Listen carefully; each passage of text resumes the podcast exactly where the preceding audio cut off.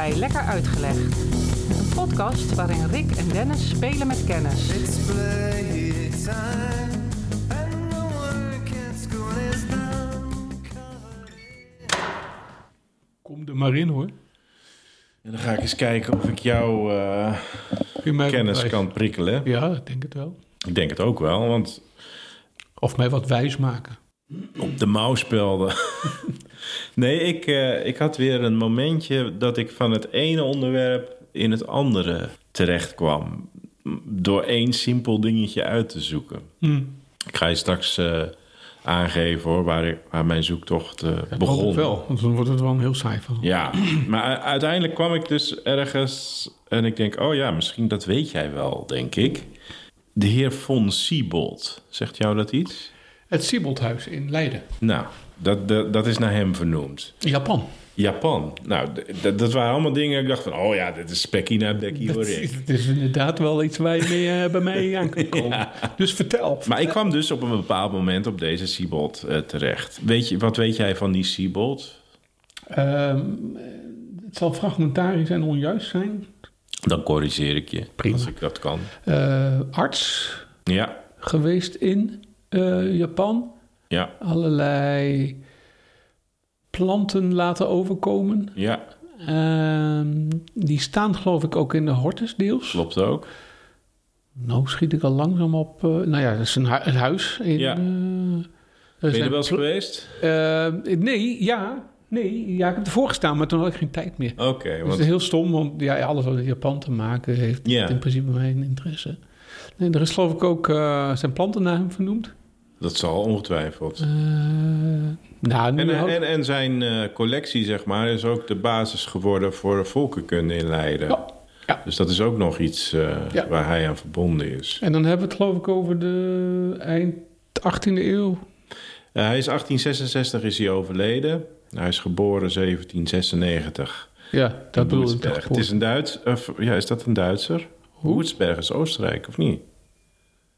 Würzburg. Woedsburg, ja. Misschien is het ook wel nodig. Ik ken het uit Duitsland. Oh, nou, dan is het een Duitser. ja, het is ook een Duitser. Klopt. Ehm, nee, die eh, nog kort even over eh Siebold om, om aan te vullen. Je hebt helemaal gelijk. Hij, eh, hij was in Japan lange tijd en hij heeft daar cursussen gegeven over medicijnen. En hij heeft daar vooral ook veel verzameld van de cultuur en van, eh, van planten en, en- en zaken. En via de planten ben ik bij hem terechtgekomen. Toen las ik iets over hem en ik vond het ook wel weer grappig. Weet je hoe die ooit uit Japan vandaan gegaan is? Hij is op een gegeven moment het land uitgeschopt. Ja, dat, eh, maar jij moet met deta- details. Toen je zei het land uitgeschopt. Ja, Dat verhaal ken ik in die zin. En volgens mij had hij wat fratsen uitgehaald. Nou, het was wel grappig, want Japan was, zo. nou, Japan was in die tijd een, een behoorlijk gesloten land. Hè. Je kan het vergelijken met Noord-Korea. Daar kon eh, zelden iemand in en eh eruit kon je ook eh, heel moeilijk. Behalve voor ons Nederlanders. Wij hadden een eiland waar we handel mochten Juist, wij hadden een handelspost. En dat is al vanuit de VOC-tijd. En ehm, die handelspost, dat werd eigenlijk ook de plek waar die Siebold zijn, eh, zijn thuisbasis eh, eh, werd. Eh, De, Dejima, of Dejima, dat is een, een heel klein eilandje. Een beetje ter grootte van de Dam in Amsterdam. Dus dat is echt heel klein. En hij mocht in principe ook dat eiland niet af. Het was wel Japan, dus hij was in Japan gestationeerd.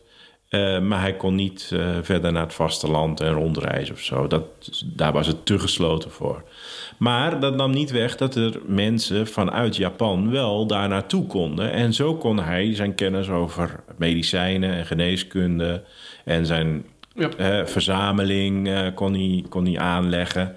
En zo stond hij in contact met, met Japanners. Hij sprak zelf de taal niet, maar er waren altijd tolken om hem heen eh, die hem daarbij hielpen. Nee, de reden dat hij eruit gegooid was, is dat hij... Er was een oogarts die, die wilde wat kennis opdoen over eh, hoe je pupillen kon verwij verwijden met, met medicatie. Niet verwijderen. En eh, dat ha- ha- had die Siebold had hem dat uitgelegd Hm. en het recept gegeven hoe je dat moest doen. En hij kreeg als tegen, prestatie kreeg hij een ceremoniële kimono met het zegel van de shogun, hè, de hoogste in, in rang. En dat was dus eigenlijk verboden om zo'n kimono aan een buitenlander te geven. En voor een buitenlander ook om die te accepteren. Dus dat was, daar was een transactie, had daar plaatsgevonden, die nou ja, in alle zin verboden was. Ja. Dat werd ontdekt, maar daarnaast had hij ook nog eh, van de hofcartograaf, want hij bewoog zich dus wel, eh, hij kwam wel in contact met, met behoorlijk hoge kringen. Had hij ook nog een kaart van Japan gekregen. Die had een mooie kaart getekend en die had hem geschonken. Een landkaart. Een landkaart. Nou, en dat was natuurlijk ook, hè, want Japan was eh, ja, een land zo gesloten. Dan gaan we geen, eh, geen kaarten van ons prachtige land aan buitenlanders geven. Nou, op dat moment hè, werd dat ontdekt. Toen werd hij dus gevangen genomen en kreeg hij het bevel om zelfmoord te plegen. Dat vond ik ook wel bijzonder. Siebold kreeg het bevel. Siebold kreeg het be- bevel om zelfmoord te plegen. Erekwestie. Dat denk ik. De harakiri eh, was denk ik onderdeel van de rechtspraak. En het is natuurlijk bij Siebold niet gebeurd, maar die cartograaf wel. Die werd ook bestraft. Dat was een Japanner. Dat was een Japanner. En die kreeg ook het bevel zelfmoord te plegen. En hoe heet het? Siebold die is door tussenkomst van de koning van Beieren... is hij, eh, is hij, zeg maar... Hij is wel een jaar gevangen gezeten... maar is hij uiteindelijk via eh, Nederland, via de koloniën... via Batavia, is hij weer teruggekomen. is hij uit Japan eh, verdwenen weer. En verbannen dus. En vanaf dat moment heeft hij zich in Leiden gevestigd. En nou ja, hij zei al terecht dat een aantal van zijn eh, planten, de plantkunde waar hij eh, een hart voor had, die hij meegenomen heeft, die zijn ook in, eh, in de Hortus Botanicus terechtgekomen. En zo ben ik bij Siebold gekomen. En het ging over een plant. Want ik was hier achter in de tuin met Nicole en we waren wat aan het plukken. En er is zo'n hardnekkige rotplant die overal te Ik, eh, het is niet de zevenblad, Nee, maar het is de Japanse. de Japanse duizendknoop. Ja. En ik ben erachter dat dat het waarschijnlijk niet is in de tuin. Maar dat dacht ik dus wel. Ik denk van, ik moet eens gaan uitzoeken. Wat is dat nou? En hebben wij die ook, weet je? Want ik had wel gehoord dat dat zo'n invasieve kreng was. Dat zich maar voortplant en verwoekert en weet ik veel wat. En je komt er niet vanaf. Maar het fijne wist ik er niet van. En mijn eerste zoektocht bracht mij bij Siebold. En hij is dus degene die dat dingetje als eerste vanuit Japan naar Europa gebracht heeft. En Oh, de Europese soorten, zeg maar, die daaruit voortgekomen zijn, die, die stammen dus allemaal van die. eh, Van dat die ene eerste- plantje? Van, van Siebold, die, die mee. echt waar. Ja. Dus wat eh, bij Dat ons is het vermoeden. in ja. eh, de buurt ook staat, Ja. staat te woekeren, maar echt ja. gewoon kolossaal ook. Dat Ja. is van Siebold. Dat komt waarschijnlijk, hoogstwaarschijnlijk, van die, die eerste plant van Siebold. Dat is zo leuk bij de weetje dat ik niet... Ja, dan ga ik eventjes met jou naar die dieper kijken naar die Japanse duizendknoop. De eh Fallopia japonica.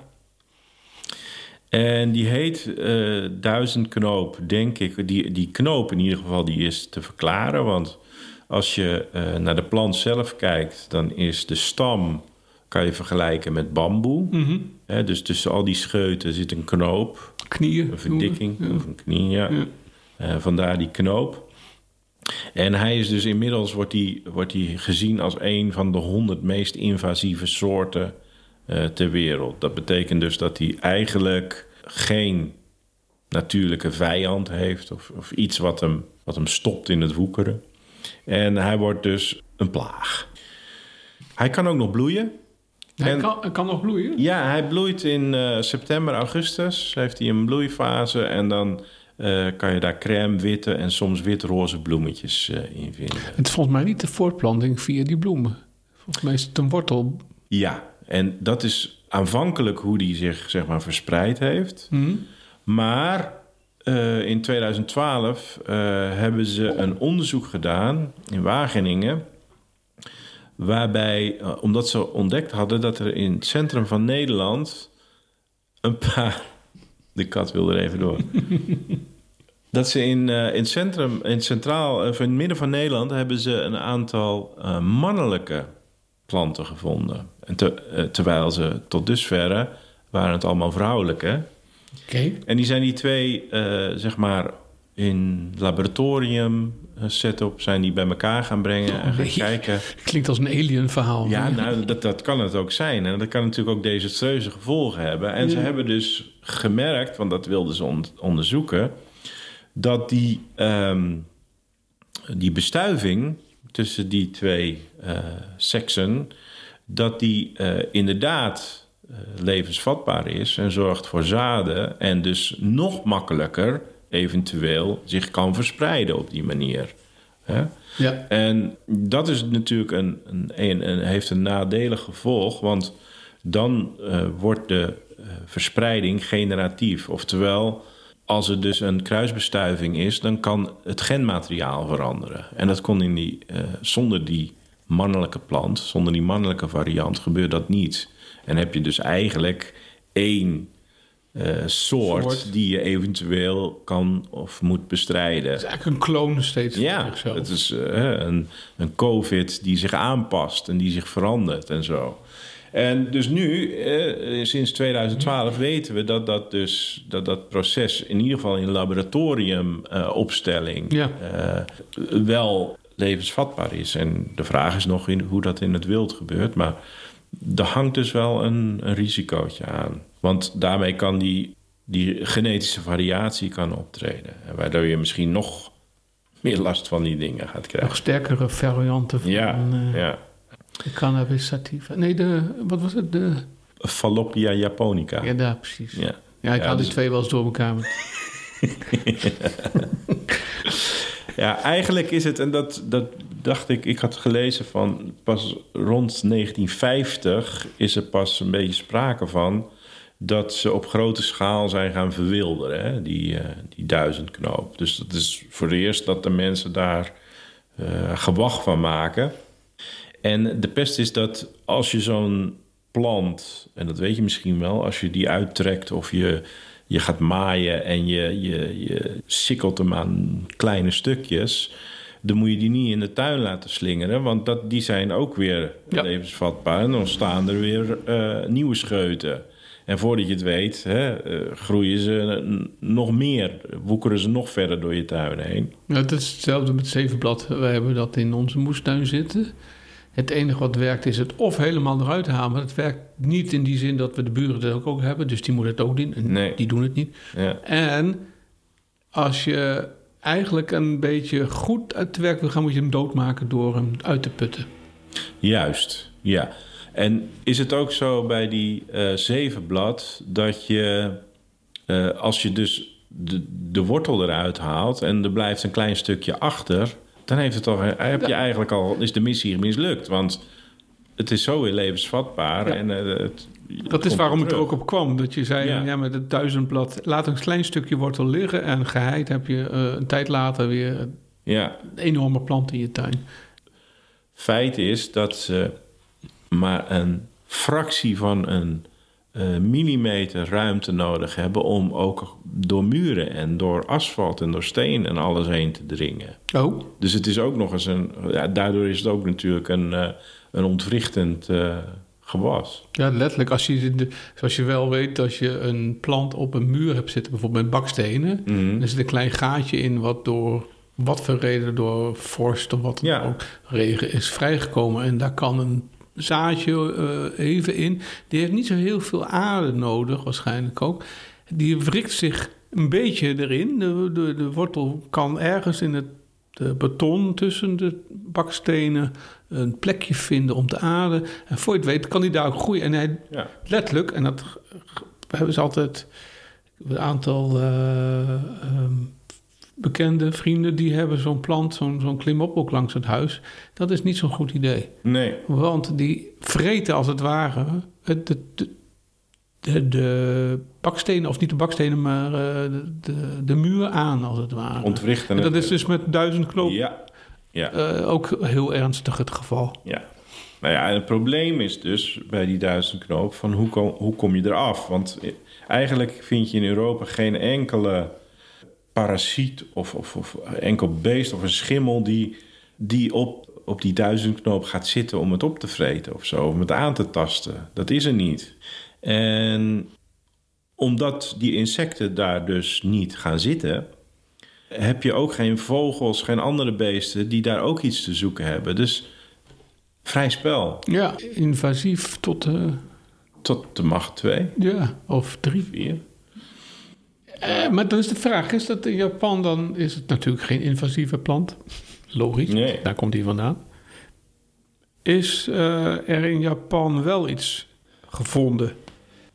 Of hebben ze daar niet zo'n last van dat, het, dat ze daar wel een aantal soorten erbij hebben... die de boel een beetje binnen de perken houden voor zo'n duizendknoop? Ja, het zou kunnen. Of dat ze daar misschien wel. Kijk, het risico is dat als er bijvoorbeeld. Hè, eh, eh, er is een bladluis die mogelijk werkt. Dus misschien dat dat ge- een bladluis is die ook uit Japan komt. Dat die daar zijn werk keurig doet. Voor de flauwe mensen onder ons, het is niet een bradruis. Nee. Nee, en, en weet je, het kan zijn dat je eh, een, een hele habitat. Die is natuurlijk op elkaar. Er is een equilibrium in de natuur. Hè? Het ene dier voedt zich van het andere dier. En de, de aanwezigheid van een bepaalde diersoort. die zorgt ervoor dat.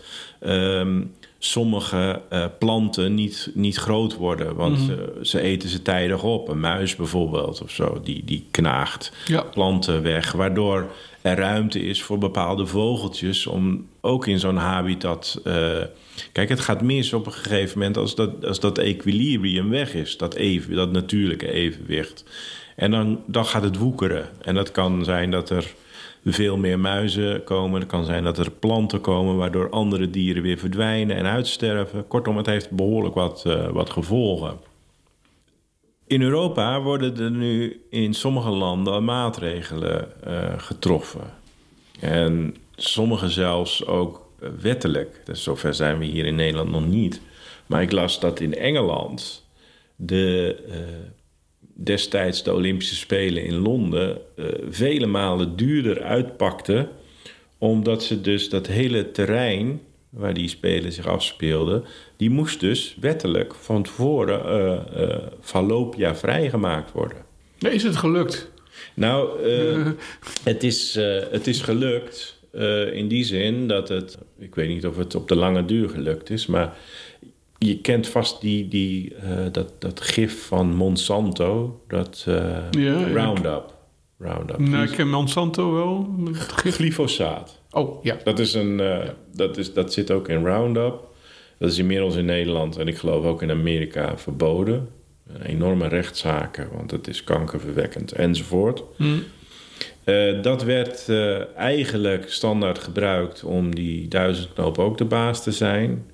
Eh, in Nederland hebben ze daar volgens mij 2010 nog experimenten mee gedaan. Maar daar kwamen ze al vrij snel achter dat eigenlijk het middel eh, erger was dan de kwaal. Dus die Roundup is, is nog erger spul. Eh, daar, daar wil je eigenlijk gewoon helemaal niks mee doen. Nee. Dus dat hebben ze destijds ook gebruikt voor, voor de Olympische Spelen. Ik wil, en ik kom dan eh, straks wel bij een oplossing. Want je, Oh, ja, ik heb, ik heb ook. Ik, heb ik, ook ik, ik ontdekt- schrik in één keer helemaal eh, Ja, nee, ik heb de ontdekt. want Het ingeniositeit is, van het jou. is dus heel moeilijk om van dat ding af te komen. Ja. Maar er is wel een oplossing. En die ga ik zo vertellen. Eerst ga ik zeggen waarom het zo verrekte moeilijk is. Nou, ten eerste, hè, maaien werkt niet. Want dat groene afval, dat, dat gaat weer opnieuw eh, scheuten vormen. Dus dan verspreid je het alleen nog maar meer... en komt het één of twee jaar later in, in veel fout komt het terug. Je kan het uitgraven. Heb jij gedaan met die zevenknoop, toch? En Geprobeerd? Zevenblad, nou, Zevenblad, we zijn dat wel gaan doen, maar toen dachten we ook van ja, maar elk kle- kleine pieterige stukje wat Ja. we nu laten zitten, is binnenkort weer een plant. Ja. Dus wat we nu doen is eh, vermoeien. Dus eh, Ja. plukken van de blaadjes. Ja, dat is een hele goeie. Ehm, ik weet niet hoe het met die eh, zevenblad is, maar de, de Japanse duizendknoop, die, die wortels kunnen tot drie meter diep zitten. Wat? Drie meter, dus dat, dan ben je nog, nou ja, dat is gewoon gekke werk. Dus dat, die optie is geen, eh, geen hele reële optie. Drie meter diep. Nee, Ja. zover gaat het bij de zevenblad niet. Dat blijft Ja. toch redelijk schuimen, eh, sluimeren onder het, eh, de eerste halve meter. Niet eens, denk ik. Ja. Drie meter. Drie meter kunnen ze. Ja. Nou, een, een, een, andere methode die uitvoerig geprobeerd is, is door het te bedekken en daarmee eigenlijk de toevoer van zon eh, eh, af, afsnijden. Alleen daar moet je dus wel zorgen dat je het juiste materiaal hebt. Eh, dus gebruik je bij wijze van spreken betonplaten, dan moet je zorgen dat er geen één poreus eh, stukje in zit, want het is zo sterk dat het, dat het zich er doorheen wringt. Maar het moet ook weer niet te slap zijn, want die scheuten zijn ook weer scherp. Dus eh, plastic, daar, daar steekt het op den duur gewoon weer doorheen. en, en het feit is dat tot 7 meter van de afdekking af kan, dat, eh, kan die duizendknoop dus toch nog zijn weg vinden. Dus weet je, in je tuin kan je er al niet aan beginnen, want je moet nou ja, zo'n enorm stuk moet je afdekken. Dus ook afdekken is eigenlijk eh, Ja, je moet tot... ver buiten de plant moet je gaan af. Ja, eh, Ja. eh, want hij, hij kruipt er Hij waarschijnlijk wel krijgt weer er onderdoor. onderdoor. Ja, Dus als jij het in de tuin hebt, ehm, is de kans dat de buren en die buren en die buren het ook hebben. precies. Ja, Vrij nou, groot. ga er maar aan staan. Ja, Maar dan, dan komen ze, en daar zijn ze in, eh, in Engeland in 2010 ook mee begonnen, is de biologische bestrijding. Dus daar heb je die Japanse bladflow. Dus die, hè, die komt ook uit, eh, uit Japan. Dus waarschijnlijk is dat iets wat werkt. En dat werkt ook, want jij zegt al heel terecht van die, die zevenblad, die proberen we te vermoeien. En dat is eigenlijk wat die, eh, wat die flow ook ja, ja, ja, echt. oké. Want die, die zuigen zich aan die bladknoppen. Jij plukt ze iedere keer. Ja. Die flow die eh, zuigt aan die bladknoppen, waardoor bladeren zich niet goed kunnen ontwikkelen. En het idee is dan dat die wortelstok uitgeput raakt en het onkruid, hè, die, die troep, niet snel meer kan groeien. Dus dat houdt hem zeg maar een beetje in bedwang. Ja, Verdwijnt niet, maar je zou dus met die bladflow zou je dus eh, hem kunnen laten vermoeien, waardoor, je de, waardoor die minder zal woekeren. En dat is iets wat ze in Nederland ook zijn gaan onderzoeken. En de Japanse bladflow is de eerste, het eerste exotische organisme, bij de weetje, eh, wat in Nederland in de natuur mag worden uitgezet. bewust om eh, die Voor, dit, ja, voor, die, duizendknoop. voor die duizendknoop. te eh, beheersen. En, en zijn die dan, die vlooien, vlooien niet ook gevaarlijk voor anderen? Want dat is meestal wat we niet overdenken. Hè? Als we Ja. met eh, biologisch eh, tuinieren bezig zijn, gaat vaak goed gelukkig. Maar Ja, eh, dan introduceer je iets om, hè, het beroemde verhaal van ja. eh, de konijnen. Wat was het? Australië? Ja. Ja, gaan we nu niet helemaal... Nee. Maar daar heeft het ook gespeeld. Dat je in de ene optie denkt van dat is goed. Maar vervolgens ontstaat daar een...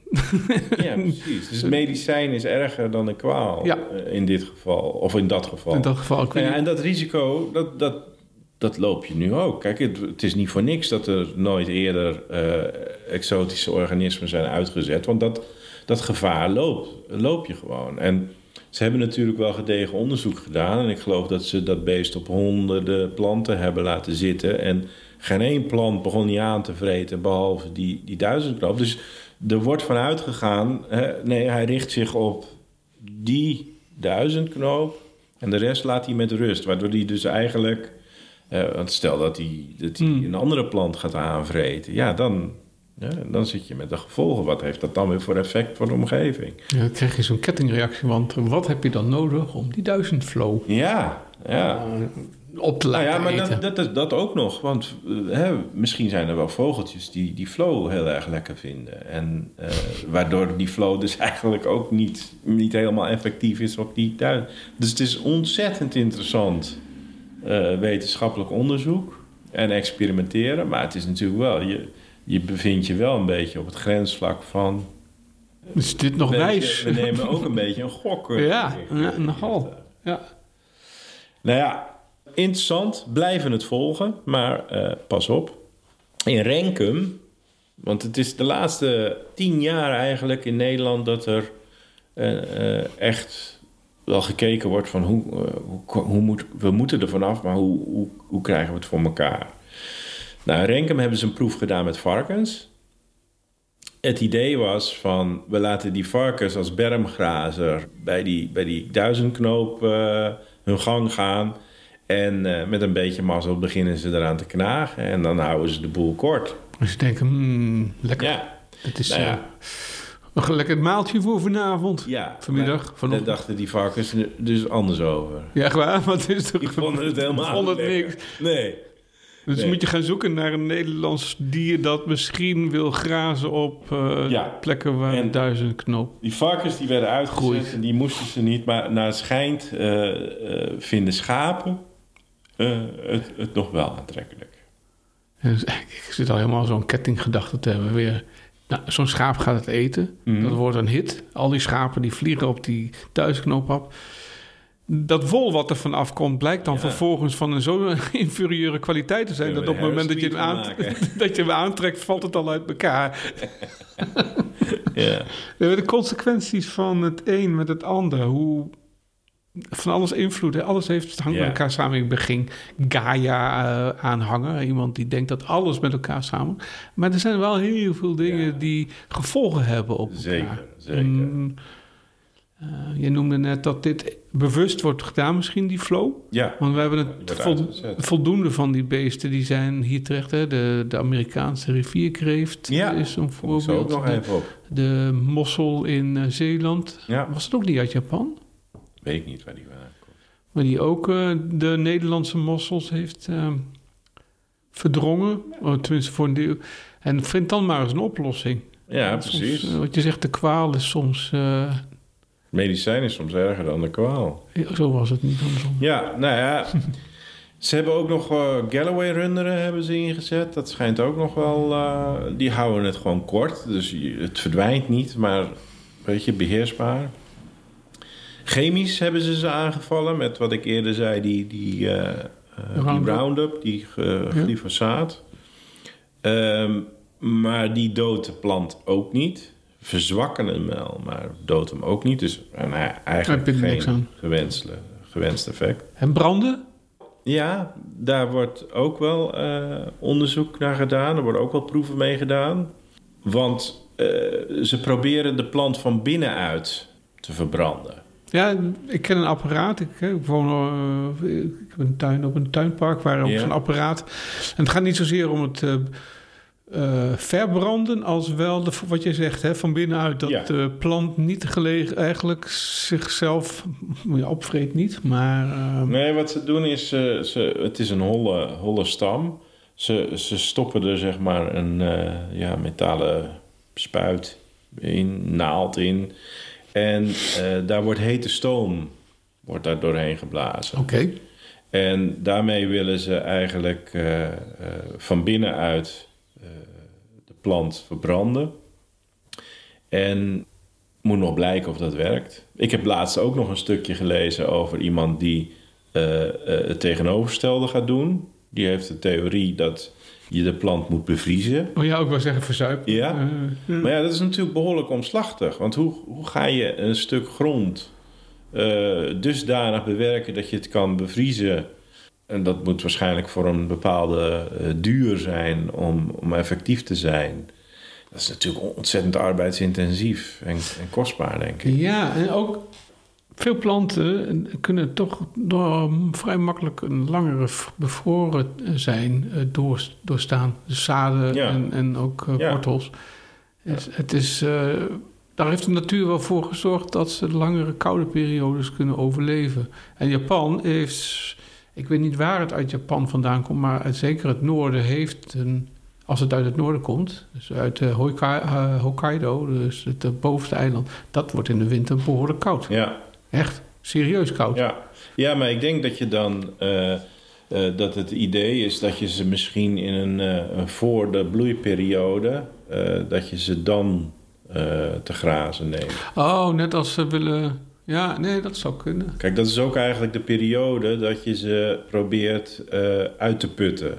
Hè? En dat is eh, denk ik ook het idee bij die, eh, bij die thermisch eh, proeven. Ja. En z- een soortgelijk, alleen is het dan niet met stoom. Maar er is nog een onderzoek gedaan door het waterschap Drents Overijssel. Die probeert de plant te ele- elektrocuteren. die, die, stopt hem, eh, die stopt de stroom op. Oké. Ook met het idee om van binnenuit te koken, zeg maar. Dus eh, interessant, eh, benieuwd naar de resultaten. Ja. En ik moet zeggen dat het mij nooit duidelijk was dat dat zo'n invas- invasieve plant is. En ik weet niet of dat ook iets pas van de laatste 10, 15, Nou ja. 20 jaar is. Maar het valt me nu op dat bij op sommige plekken, waaronder het tuinpark, zit een eh, groen strook omheen. Daar staat eh duizendknoop niet, eh, niet maaien. Oké, ja, nee, want dan wordt het erger natuurlijk. Maar wat ze dan wel gaan doen, dat is me nog niet helemaal duidelijk. Nee, nou, interessant. Een van die dingen Ja. die jij noemde. Nou ja, wellicht. Ja, dat is, eh, is de vraag. Hoe, wat is de beste oplossing? Hij is er op het moment nog niet. Dus eh, als je een geniale vondst eh, hebt... Ja. je bent de komende weken bezig op je moestuin... en je denkt, hé, hey, maar dit, dit moet toch ook werken voor zo'n exoot? Ja, Dan kan je er denk ik nog wel schatrijk aan Ja. mee worden. Nee, maar je begon net even over, over andere invasieve soorten. Hè? Die, die konijnen is een beroemde... Of, ja, konijnen waren dat Ja. geloof ik inderdaad. Een beroemde voorbeeld. Nee, die Amerikaanse rivierkreeft. En dat bracht mij zeg maar weer terug op aarde. Want ik eh, moest natuurlijk denken aan die... eh, ik was bezig met die, met die duizendknoop. En toen dacht ik, ja, maar ik kom nu heel vaak op straat zo'n dreigende rivierkreeft tegen. Dan staat hij op zijn, op zijn staart en Ja. dan met, die, met die klauwtjes omhoog. Echt heel vaak. Ik weet niet hoe vaak jij ze tegenkomt. Nou, ik wandel veel, eh, ook hier eh, in eh, het westen van Nederland. En, dan, en je komt, maar bij de kleinste slootjes kom je ze al tegen. Ja. En dan liggen ze of plat gereden door een brommer op het fietspad. Maar Ja. inderdaad, regelmatig. En ze zijn eetbaar, geloof ik. Ja, en het idee is dat ze ooit eh, eh, misschien uit een aquarium of wat dan ook weggegooid zijn. Van nou weet je, ik, eh, ik heb die beesten hier in een aquarium, ik hoef ze niet meer en ik gooi ze in de sloot. En van daaruit zijn, ze, zijn ze gegroeid in, in aantallen. En ze overleven dus ook e- eventuele strenge winters. Dus het is ook een beest wat, wat gewoon hardne- hardnekkig is. Je hebt ze niet zomaar weg. En je kunt ze eten. Ik geloof dat 100 gram rivierkreeft... dat je die eh, voor 3 euro kan kopen. dus weet je, misschien kan je nog een handeltje beginnen. ja, het is niet mijn soort vlees, vis. Vlees nog vis, trouwens. Maar hij bedreigt dus ook eh, de Europese rivierkreeften. Ja. Vaak bij eh Siebel dus niet, want die heeft het bewust meegenomen waarschijnlijk, Mhm. hè, die planten. Ja. Maar wat wel een bekende oorzaak is van soorten, dieren of planten, maar met name ook dieren, is dat water in poten, dus ehm, koelwater of eh, ballast, ballastwater, Mhm. wordt ingepompt in een bepaald land. Stel je voor, je bent in Ja. eh, Panama. Ja, Je pompt daar water in. Dat schip gaat varen en komt in Noord-Amerika of eh, komt naar Europa. En loost voor een deel ook weer dat water. En dat is ook een van de manieren waarop dieren in andere werelddelen terechtkomen. weet je hoe we aan de, aan de tijgermug zijn gekomen? Nee, denk ik. Dat is ook zo eentje die wij hier niet hadden en inmiddels wel hebben en behoorlijk vervelend is. Die tijgermuggen die zijn meegekomen met ladingen autobanden. Ik dacht, toen je begon, dacht ik van... Verrek, was dat niet iets met autobahn? Ja. ja. Hè, en dat is, eh, zie je, heel- dat is een, een, een autoband, daar kan ook makkelijk een laagje water in staan. Ja, Nou ja, die komen vanuit de meest gekke hoeken uit de wereld natuurlijk. En die belanden in de containers, die belanden hier, worden uitgeladen. En eitjes, larfjes, weet ik wat, het, eh, wat er in die banden achterblijft. Maar zo, zo zijn die, eh, die tijgermuggen hier ook gekomen. Ja. Dus je hebt helemaal gelijk. En voor een deel doe je er ook niks aan. Eh, althans, of je moet alle wereldhandel stoppen. En lokaal Ja, blijven. ja. Waar wat voor valt te zeggen hoor, wat mij betreft. Ja, of, of wat ze heel vaak doen, maar dat is weer een, heeft ook weer een andere kant van de medaille. Is op het moment dat je containergoederen verscheept, dan pompen ze het vol met van die, van die gif, hè, van die, eh, om alles te ontsmetten of te. Nou weet ik niet of je daar de tijgermug mee Nee. tegenhoudt, maar Nee. ik bedoel, dat gebeurt wel, dat ladingen eh, Alles wat ja, er aan bespoten beestje zit, worden. dit ja, om, om dood te dingen krijgen. tegen te gaan. Ja. Ik denk niet dat het uiteindelijk ik wil niet negatief of pessimistisch zijn, maar ik denk dat het uiteindelijk lukt. Alles, Nee. eh, daar zitten altijd wel weer eh, loopholes. Ja. Altijd wel weer plekjes waar beesten Nou ja, en hoe, toch hun eh, overleven kunnen. hoe meer reisbewegingen, hoe meer kans om, om dingen mee te nemen. Bewust dan wel onbewust. Ja, Maar de oplossing is helemaal niet zo ingewikkeld. Dat is niet thermisch bevriezen, dat is niet eh, verbranden. eh, larven in, importeren, die Nee. we vervolgens weer enorme risico's moeten lopen. Nee, Rick, het is heel eenvoudig. Ik vond op internet het wildplukrecept van crumbletaart en Japanse duizendknoop. je kunt het eten, ik weet echt, ja, die stengel. Choppen in kleine stukjes. En heerlijk, het recept kan ik je geven. Die duizendknoop is eetbaar. Die rivierkreeft, Rick, is eetbaar, dat klopt. is eetbaar. Die tijgermug is... Dus als we de schouders er nou gewoon We moeten gewoon weer Ondersteken. eten. Ja. En we, we, we slaan een patatje over en we pakken gewoon even een, lekkere scheut met duizendknoop. En een, eh En we toppen en hem een bouillabaisse van, eh Van van. Dan kunnen wij dat... Dan, Ja. Dan juichen we. Dan gaan we die troep exporteren, joh. Moeten we doen. Ja. Ja. Sterker nog, Maak van de ik zie al, ja, hier is handel eh, in te vinden, denk ik. Daar zijn we toch goed in. eh, Dat denk ik ook. En dat allemaal dankzij Siebold. Siebold. Ja, dat is mijn verhaal. Leuk hoor, ja. Lekker Uitgelegd is een podcast van Dennis Ai en Rick Roeland. Wil je geen uitleg missen? Abonneer je dan op Lekker Uitgelegd. Dat kan op Spotify, iTunes of in je favoriete podcast-app. Laat ook vooral een recensie achter. Dat vinden wij leuk en andere mensen kunnen ons dan sneller vinden. Lekker Uitgelegd is ook prima te volgen op Twitter, Facebook en Instagram. Wil je meer weten over deze aflevering? Kijk dan op lekkeruitgelegd.nl. En wil je reageren? Dat kan. Stuur dan een mailtje naar info@lekkeruitgelegd.nl. Tot over twee weken. Lekker uitgelegd is een klankmedia productie. En de muziek, die is van Kolbak.